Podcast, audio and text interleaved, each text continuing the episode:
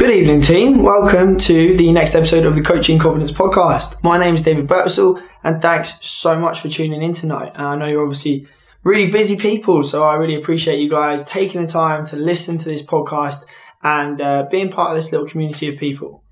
As always, if you want to get involved, it's dead simple. All you have to do is simply follow me on Instagram at David dash no sorry at David dot I forgot my own Instagram handle um, at David dot and you can get your questions answered. All you have to do is DM me at any point in the week prior to when this is recorded. It's usually recorded on a Thursday evening in the UK. So you can get your questions in any time before then, and hopefully we can get them answered on the podcast each week. Um, if you are listening to this on iTunes or on Spotify or on any of the podcast facilities, please be a legend. Leave us a little review. It goes a long way. I really do uh, appreciate everyone that puts the time in to leave a little review. Just hit that five star button. If you don't have much time to write anything, just uh, something nice and simple like that will go a long way. So, team, as always, uh, we've got three general structures, three general topics for how this is going to be um, held. So, we've got training, nutrition, and mindset. They're the three topics. And within those three topics, we've got three questions each week, which um, you guys have asked, and I'm going to be answering them.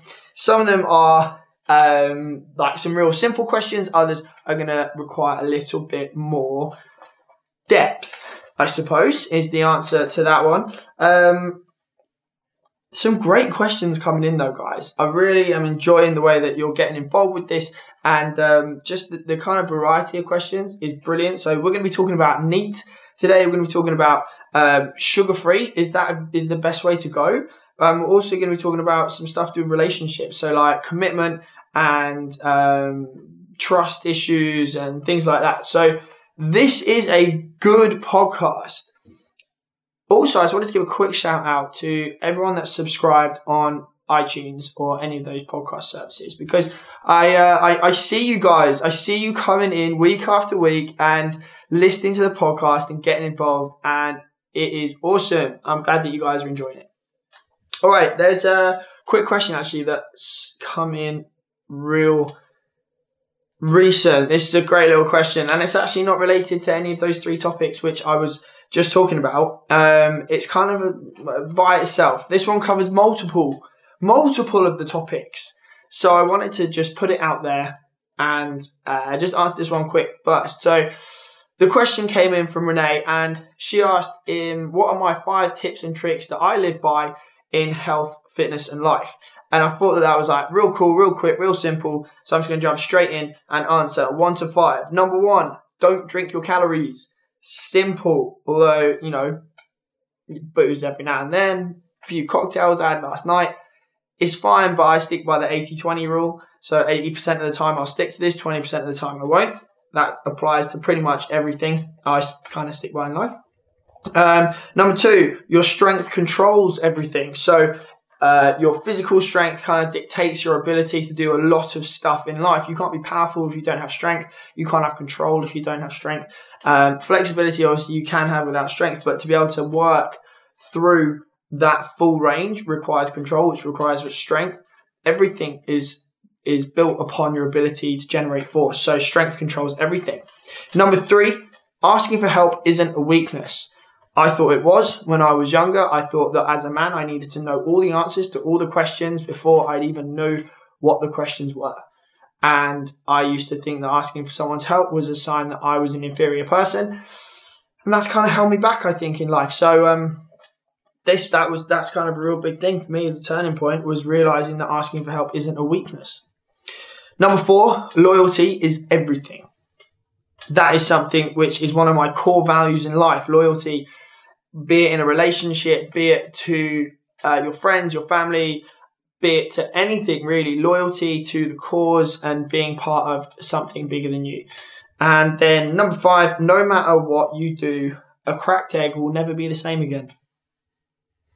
What I mean by that is that what's done is done and cannot be undone.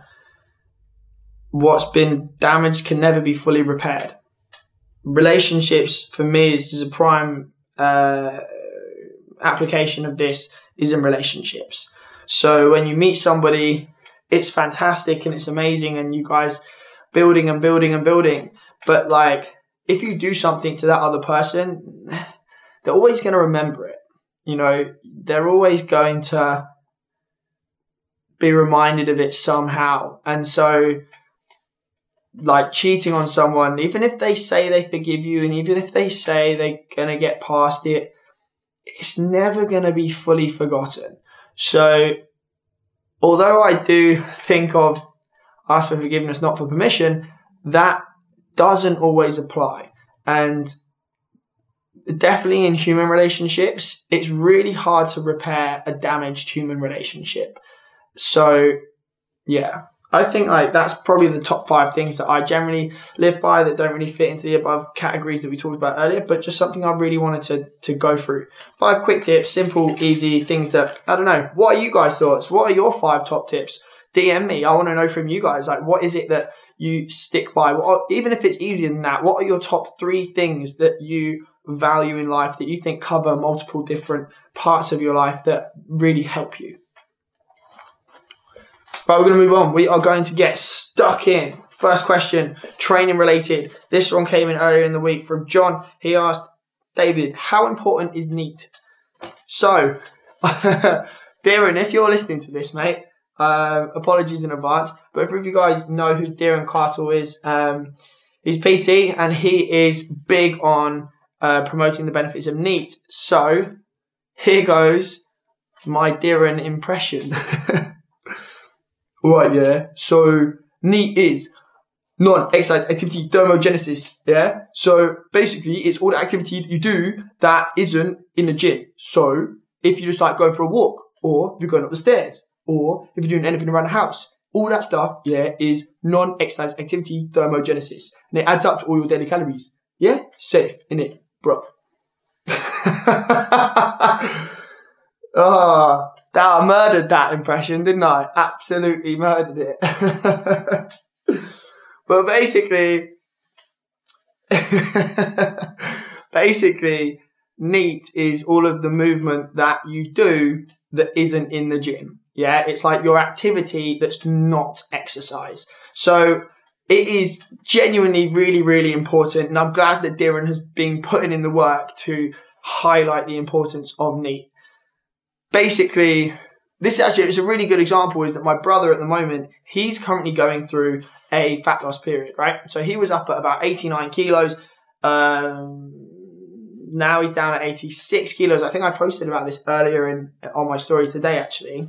And he um, he's losing weight at roughly one kilo per week, right? Which is pretty fast. That's a that's a good rate of fat loss, really good, in fact. He's only working out three times a week though, and he's eating 2,700 to 2,800 calories a day, which is a lot. That is a lot for someone of his size.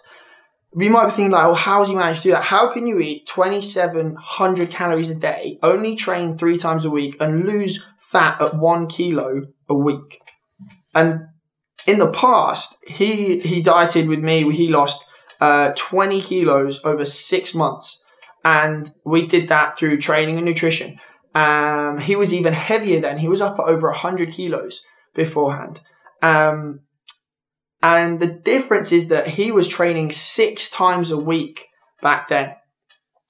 So he's training now half as much as he was training then, and he's losing weight at faster rate than he did before. What's the difference? The difference is his NEAT back then he was working um, in a regional sales role, and so he was sat in his car for like eight to nine hours a day.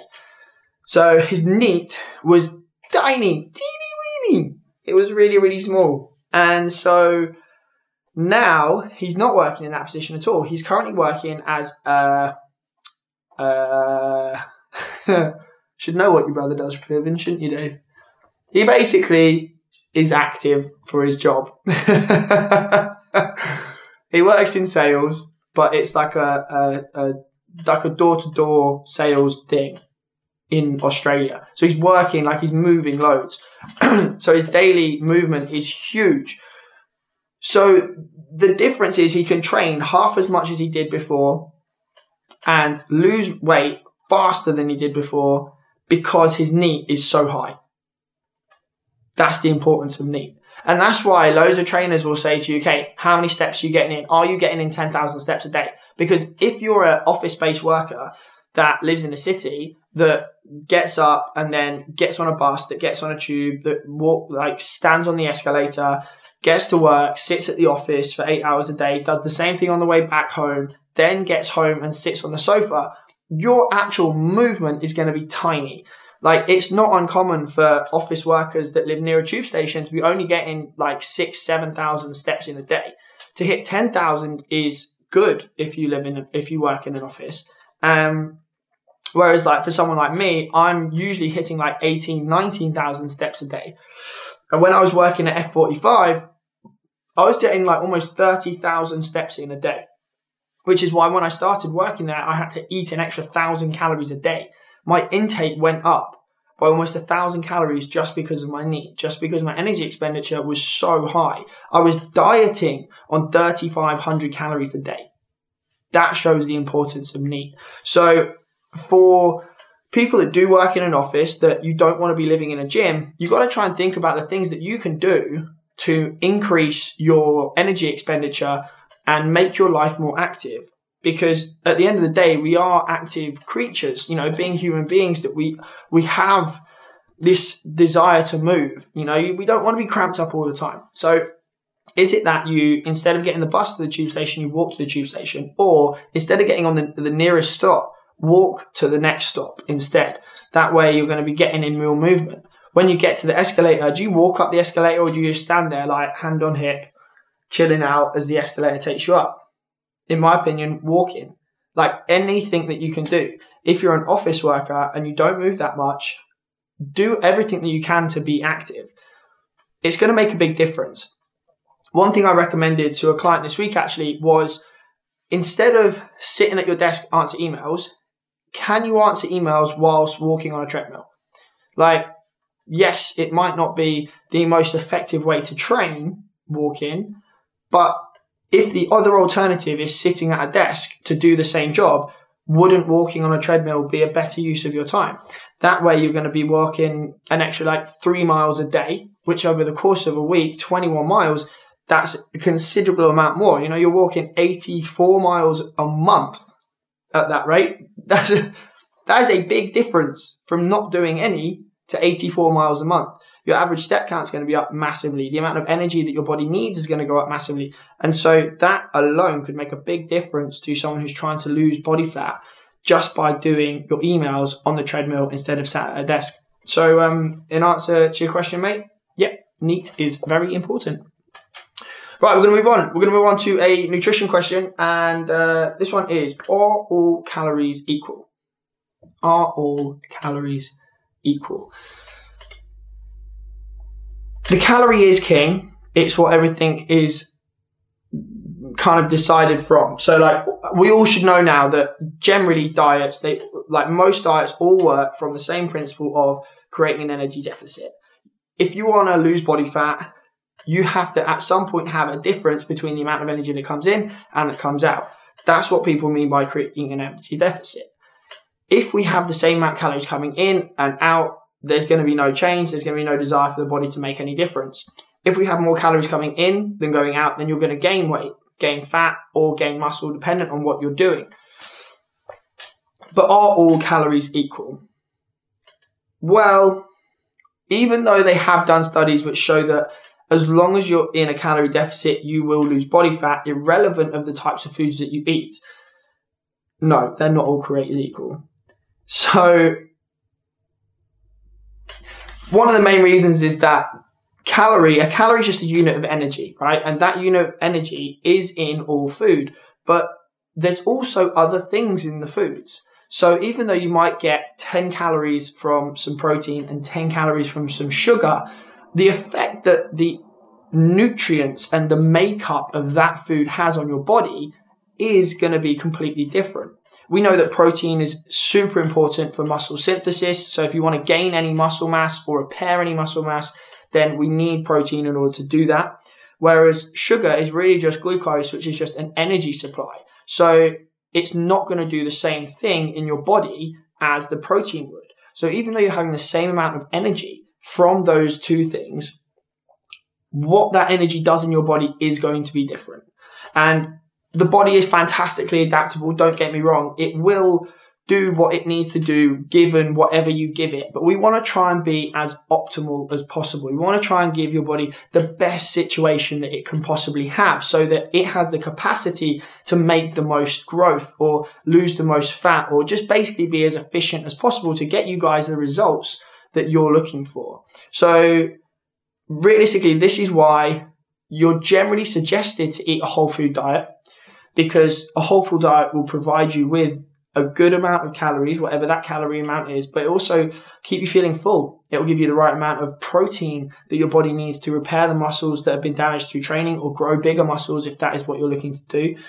You'll, um, you'll get a good amount of whole carbohydrates or complex carbohydrates and not just simple sugars. You'll get a nice source of healthy fats from uh, nuts or seeds or avocados or oils and things like that, instead of getting trans fatty acids or hydrogenated vegetable oils, which you'll get in processed foods. So, effectively, yes, a calorie is a calorie irrelevant of where it comes from, as in the unit of energy, which is a calorie, is the same. It's a universal thing, just like one kilo is one kilo. However, one kilo of fat and one kilo of muscle are different, just like one kilo of protein and one kilo of sugar are different. So, yes, all calories are equal, but they do vary dependent on the source because the source of the calorie affects how your body reacts and how much benefit you're going to get from that calorie of food. I hope that one wasn't too complicated. I, I kind of feel like I maybe waffled a little bit. Anyway, we are going to move on. We're going to move on to a mindset question. Um, so this one is to do with relationships. I know sometimes we talk about mindset stuff being um, relationships, or it could be motivation, or it could be confidence. It comes in all different forms, and I feel like talking about all of this kind of stuff freely and openly is going to be really beneficial for us as society and as males, especially because we're not very good at this kind of stuff. We don't really talk about these kind of things, and that is part of the reason that I started this uh, podcast and, and started doing these Instagram lives was to kind of break down some of the boundaries maybe that we have as lads so that we can talk about these things more often. And even though i know that a lot of women tune into this and it is still applicable to women i as a man want to encourage more men to talk about their emotions and their feelings and their problems and what's going on in their head because you're not a man if you keep all of that bottled up and then do something stupid you're a man if you're able to process what's going on in your head and relay that to people and ask for help and basically do all the things which you you actually want to do but you feel you shouldn't do because of the societal pressure of how you should be as a man. Let's just get rid of that shit. Let's just let's just be who we are. So this question came in, and the question was, um, I'm scared of commitment. How can I change? So it's related to to um, being in a relationship? And that is honestly, it's a really hard question to answer because we have commit people have commitment issues. I mean, I've definitely got or had commitment issues in the past, and it can be a really tricky thing for us to get over because often these types of questions are like so heavily ingrained into who we are, and we have to often catch ourselves when we're doing it and make a conscious effort to change. And realize like i think that the one thing that resonated with me is that there's certain things in life that you can control and there's certain things in life that you can't control. And if you worry about all of the things that you can't control you're forever going to worry. Like if you can control it and you're worrying about it find a solution to the problem, change it, and stop worrying about it. If you can't control it and you're worrying about it, just accept that it's out of your control, there's nothing you can do, and let it go. And I know that's going to be easier for some people and harder for others. I know from a fact my mum really struggles to do that kind of stuff. She's such a warrior. Bless her. She's such a darling, though. I absolutely love her. Brought out a brilliant question, this uh, quote this morning, though. If you guys saw my story, I actually quoted my mum, who emailed me in reply to one of my um, daily emails that I was sending out. And I thought, God, mum, you are dropping knowledge bombs you are dropping some knowledge bombs. If you guys want to um, be a part of that, by the way, the daily emails go out. All you have to do is go onto my uh, onto my website and just scroll down on the homepage. There's a little subscription box. Can drop your email in there. And you'll get all the daily emails and stuff. Like we're just talking whatever's going on in life, but it's some good stuff. There's some good tips and there's just like a bit of bants in there as well. Uh, but yeah, Mum was dropping some knowledge bombs this morning, talking about if you choose one path, as long as you learn when you're going along that path, then you've chosen the right path. I was like, shit, mum. You're like Yoda. Anyway, I've been subtracted, sidetracked, sidetracked. I've been sidetracked by mum on that one. So how can you change this fear of commitment? Um, I personally feel like you've got to do a pattern interrupt. Yeah, if you know that you are uh, someone that really struggles with commitment, you have to sit down and think to yourself, like, question A, where that came from. Like, why is it that that is the case? Are you scared of commitment or are you just scared of getting hurt? Have you been hurt in the past and you're scared that that's going to happen again? Like, I know that for for a fact that it's something that's happened to me. I've I've definitely been heartbroken and and really struggled with um, kind of opening up to people and and and committing, and that's something that I'm definitely working through. But it's like the thing that kind of really helped me was understanding that I want to be happy. And for me to be happy is to have a, a partner in life, someone that I can like share my life with. And the only way that I'm ever going to get that is by taking the plunge and committing. You're never going to get anywhere in life with anything if you half heartedly go through it with your tra- training, if you're only kind of just turning up for half the session, you you're only going to get half the results, if that. You know, if you're going to work and you're only putting in half of the work or half of the effort, you're not really going to get the results. You probably get fired. Like if you only turned up to work half the time, you're probably not going to last very long. So, with everything in life, we have to commit to it, and the more that we commit to things, then generally the better the results we're going to get, or at least the more we're going to learn along the process. So although it can be really scary to to commit to a person because they're we're putting our trust in them and we're opening ourselves up to potential hurt it is part of life. And it's worse i think it's worse to never open yourself up and commit to somebody than to do it and and have your heart broken. Because at least then you love and you feel and you go through that whole journey and, and although it hurts if that does happen, you know, we pretty much all of us, everyone listening to this has probably gone through some pain with regards to relationships. It's honestly one of the biggest pains that most people will face, um, aside from like mortality. So yeah, I think you've just got to see what it is that you really want to get out of life. You've got to question your long term goal and then work back and face the fear that you're going to have to commit to somebody. You're going to have to. You're going to have to put that trust in someone. Right. Great question, that. Great question. Really good. Um, training. Changing the subject. This one made me laugh, right? So the question was Do I have to train legs? do I have to train legs? Now, we all know that legs is not everyone's favorite body part to train. There are some people out there that love it. There's some people out there that just want to squat. And you know what? Hats off to them. I respect those people. The psychopaths that they are, I respect them because there's just something about training legs that majority of us don't like doing.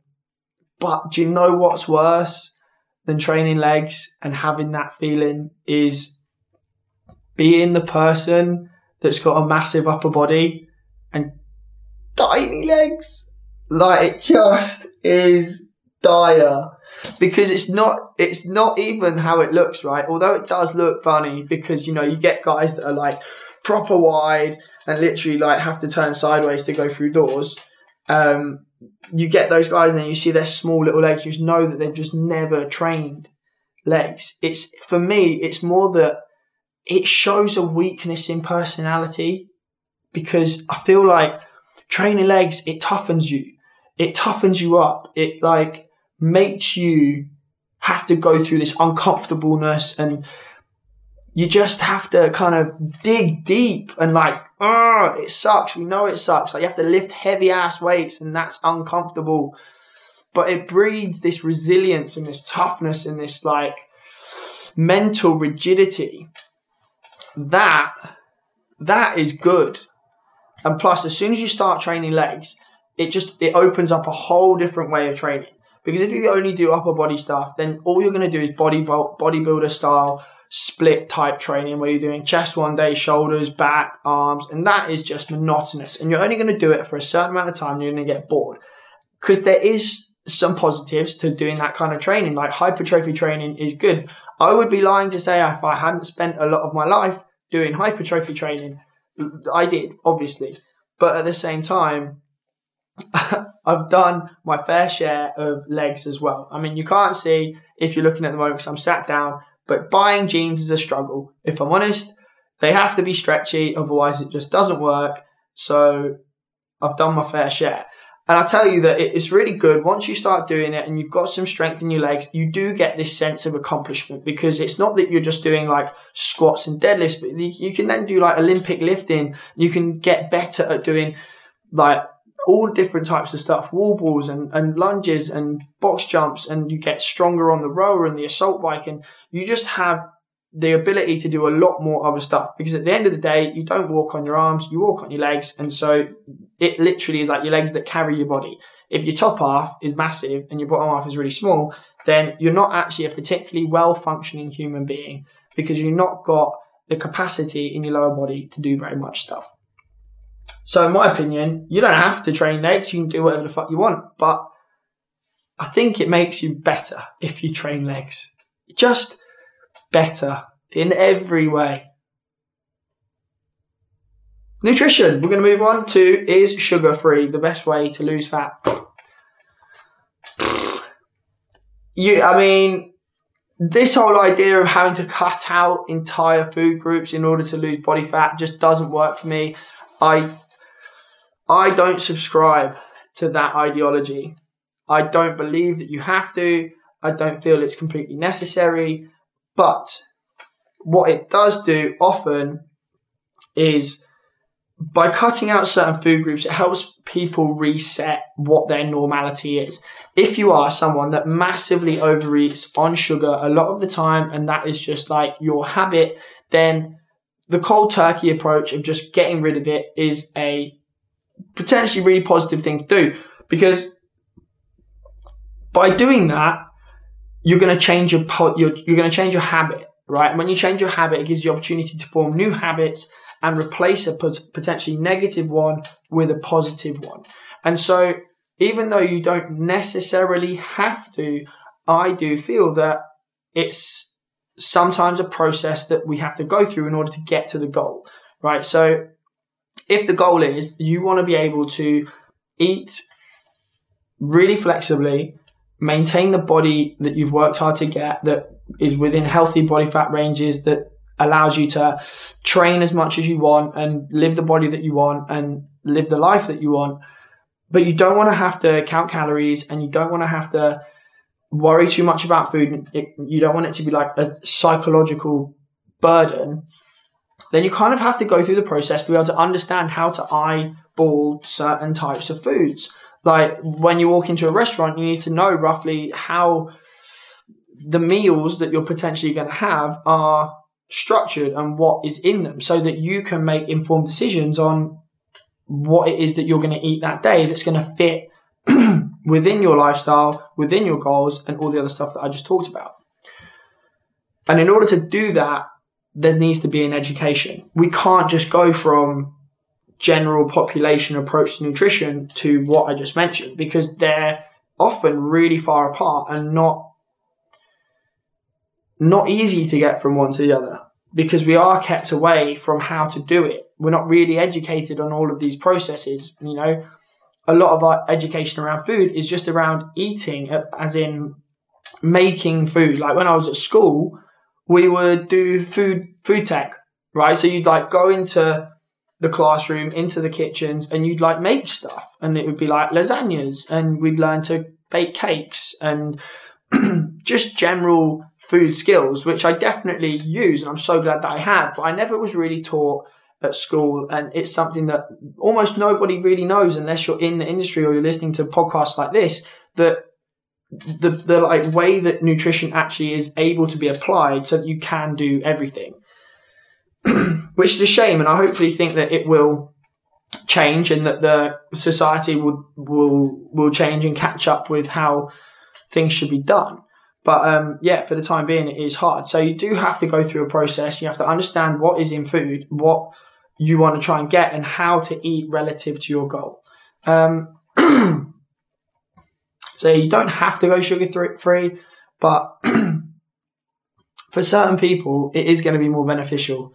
And if you are someone that typically eats a lot of sugar or a lot of processed high sugar foods, then it would make sense to maybe cut that stuff out because it's not necessarily going to help you achieve your goal if your goal is to lose body fat. Right, next question on the mindset situation. What what what is I struggle to trust people, but I want to. How can I trust people? Oh, oh that's a tricky question. How can you trust people if you really struggle to trust people? Honestly, I don't necessarily know if I've got the answer to this question. It's so complicated. I think it's something that is going to take each individual that has trust issues a lot of time to get over.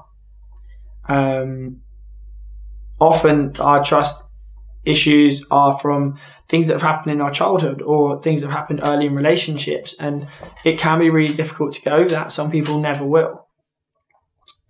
But I think this is quite similarly linked to the previous question on mindset around um, the fear of commitment.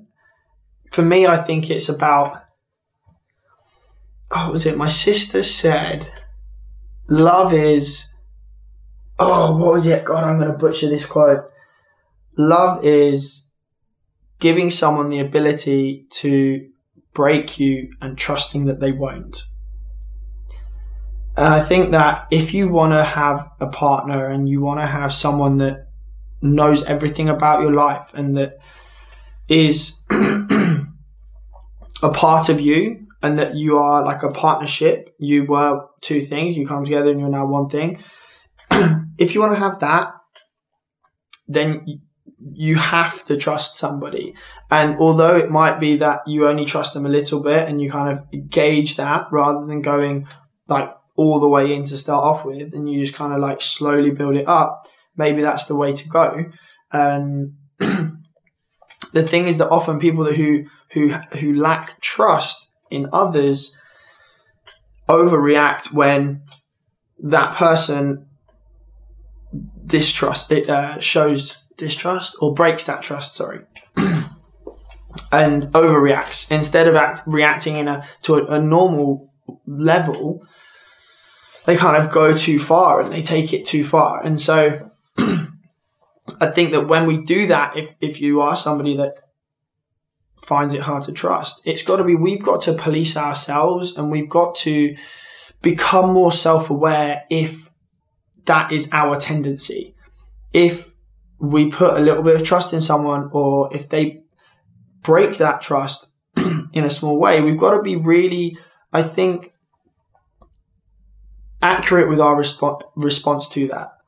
Because if we overreact, then we often could break something that doesn't need to be broken, or we could do more damage than it's worth. You know, it's it's it's like arguments that happen in relationships. Often they are exacerbated because of the feelings that we have, and we bring in things from previous relationships, and we don't really just deal with the here and now of that problem we far too often bring in other things and make the problem a lot bigger than it was because of issues that we've had with other people in the past or psychological things that we've got going on, like trust, like commitment issues, like fear of um, being left, all that kind of stuff. So, although there's not really like a, a quick solution, I think that if you've got the goal that you want to be with somebody and you want to get through this, then it's a case of realizing that some level of trust is going to have to happen and allowing that to develop over time is going to be really, really important. So, not easy to do, but something that I think most of us will want to do. And I think the key thing with this with this trust thing is at the end of the day, this is what I kind of think is that if someone's going to cheat on you, it doesn't matter if you check their phone all the time. It doesn't matter if you're you have a password on their Instagram. It doesn't matter if you worry all the time that they're going to cheat on you. If they're going to cheat on you, they're going to cheat on you. It doesn't really matter. So it's like what I was saying about worrying earlier. What's the point? Just assume that they're not going to live your life as if they're not going to because the only person that it hurts is you and your relationship with that person. And then if they cheat on you, then that is their loss because you're a fucking legend. So if someone cheats on you, it's it is their loss. It's not your loss. You're not a bad person because it's happened or anything like that. They're a bad person for doing it and, and ruining something which shouldn't have been ruined and doing something which didn't need to happen. So worry about things that you can control. Take action to control them and change them and stop worrying about them. If you can't if you can't fix the thing you're worrying about, you just literally like you're only hurting yourself. So let that thing go. That would be my main main bit of chat about that. Uh, right, we're going to move on to the last question of the training section. What do you do if you two and tape? What? Dave, model up your words there, mate. That wasn't very good, was it? Wasn't very professional you're supposed to be holding a podcast and doing an Instagram live to some people. we'll try that one again. What do you do if you're too intimidated to go to the gym? Boom! Nailed it! God, good David, you got that question out. well done, lad. All right, so if you're too intimidated to go to the gym because there's a bunch of lads in there, they're all lifting heavy weights and slamming them on the floor and making loads of noise and staring at themselves in the mirror, like I do when I go to the gym. like this is the thing. I'm I'm a stereotype, right? I'm a, clearly a stereotype of someone that goes to the gym. Even worse, I'm the stereotype of the guy that goes to the gym that fucking records themselves when they're in the gym. But I know that I'm a stereotype. But the thing is that you guys are looking at this and hopefully you're not thinking that I'm that bad.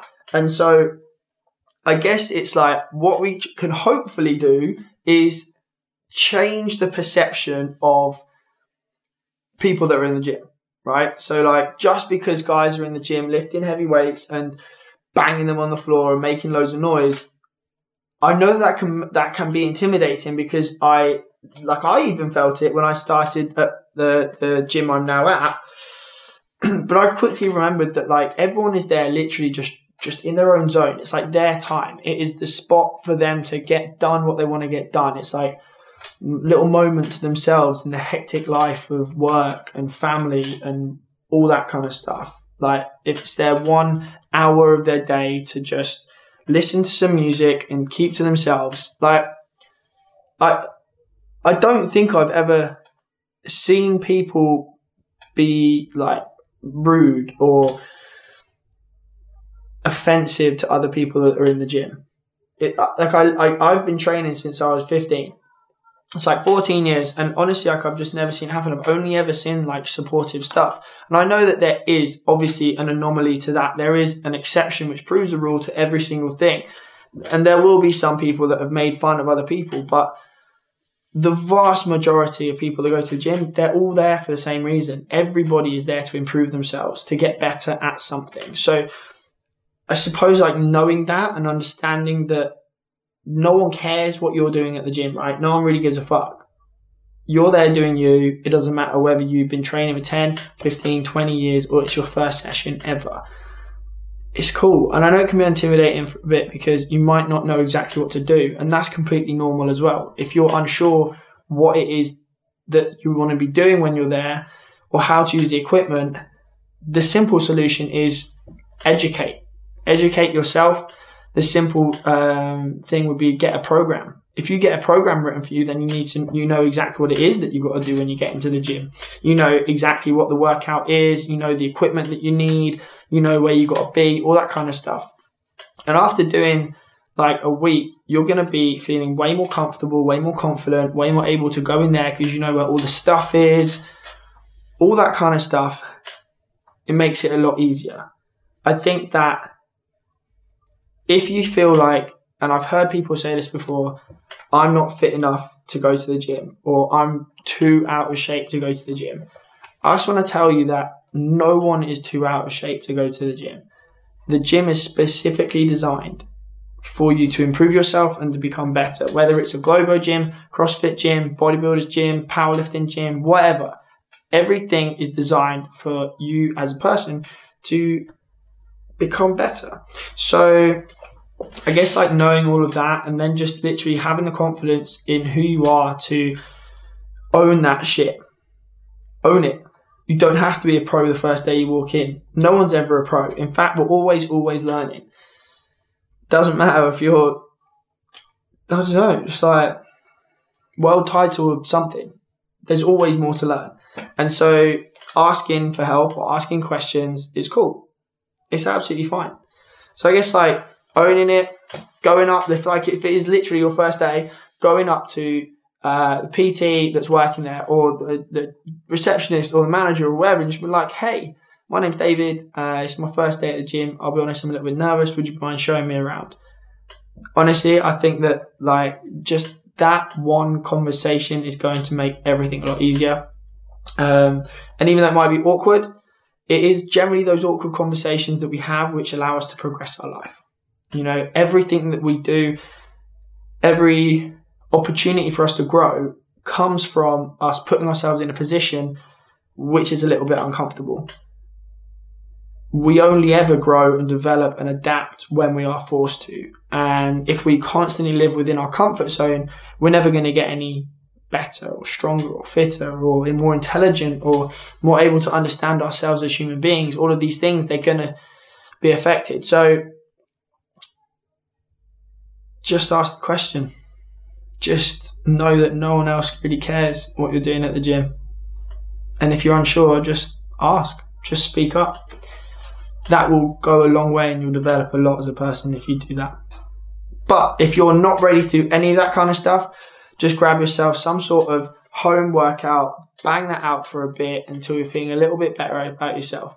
But only do it for a small amount of time because there is a limit to the effectiveness of home workouts. If you have the opportunity to go into an environment where you're surrounded by people which are trying to achieve the same thing as you, you are much more likely to flourish. Flurry? Flourish. That's the word I was looking for. Cool. The last of the nutrition questions we're going to get onto today, guys. We have two questions left. This one is the nutrition one, and it is Can you lose fat and gain muscle at the same time? Oh, you see, I'm going to touch on this one real quick because I know that it's something that, um, although there is some sort of confusion, that's not the right word, conflict, perhaps a little bit. Some people say you can't, some people say you can. In essence, if you want to gain muscle real quick, then you need to be in a surplus. If you want to lose body fat real quick, you need to be in a deficit. Muscle mass needs energy to be grown right? It needs energy because you're physically creating more of something, right? If you're eating an adequate amount of protein, which is going to promote muscle synthesis, which is the, the growth of new muscle and the repair of muscle, then and you're in a, uh, a calorie deficit, there is nothing stopping your body getting the energy to grow muscle tissue from your fat tissue, right? So just like when you're in a deficit and you are moving around loads, your body can take the energy from fat and use it to move around, right? It breaks down fat tissue, converts it into um, energy for you to move. there's nothing stopping your body from doing that to create more muscle tissue. And so even though you might stay exactly the same weight, if you're in a slight deficit, there's nothing that prevents your body from taking the protein that you're putting in, creating more muscle tissue using the energy from body fat that's stored on you. So yeah, in theory, you can burn fat and lose muscle, uh, sorry, burn fat and gain muscle at the same time. However, it is not the most effective way of doing things. As with most things when it comes to training and your body, if you specialize in something or focus your energy on something earlier on, then you're going to get a better result. If you try and do everything, you're going to get all right at some of that stuff.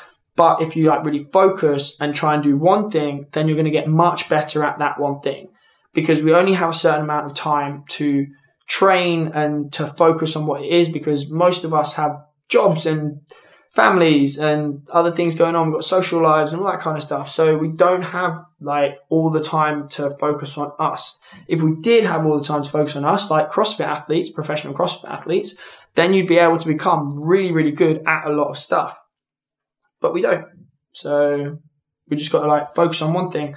So if you want to get bigger, it makes more sense to lift weights and be in a slight calorie surplus. And if you want to get smaller, lose body fat, then it makes sense to lift weights and be in a slight calorie deficit rather than trying to do both at the same time. Although, unless you're a complete newbie, uh, if you've never really lifted before, then your body will actually happily build muscle and lose fat at the same time to start off with because it will just react a lot faster than people that have been training for a lot longer. And that takes us on to the final question.